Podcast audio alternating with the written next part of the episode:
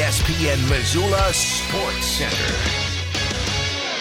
The recognition continues to grow for Montana State superstar distance runner Duncan Hamilton. Hello, I am Colter Nuanez. Hamilton, a Bozeman native who's nearing the end of his exceptional career, was named to the Bowerman Award watch list earlier this week. Hamilton is the first Bobcat ever named to the Bowerman watch list, which is the sports equivalent of the Heisman Trophy.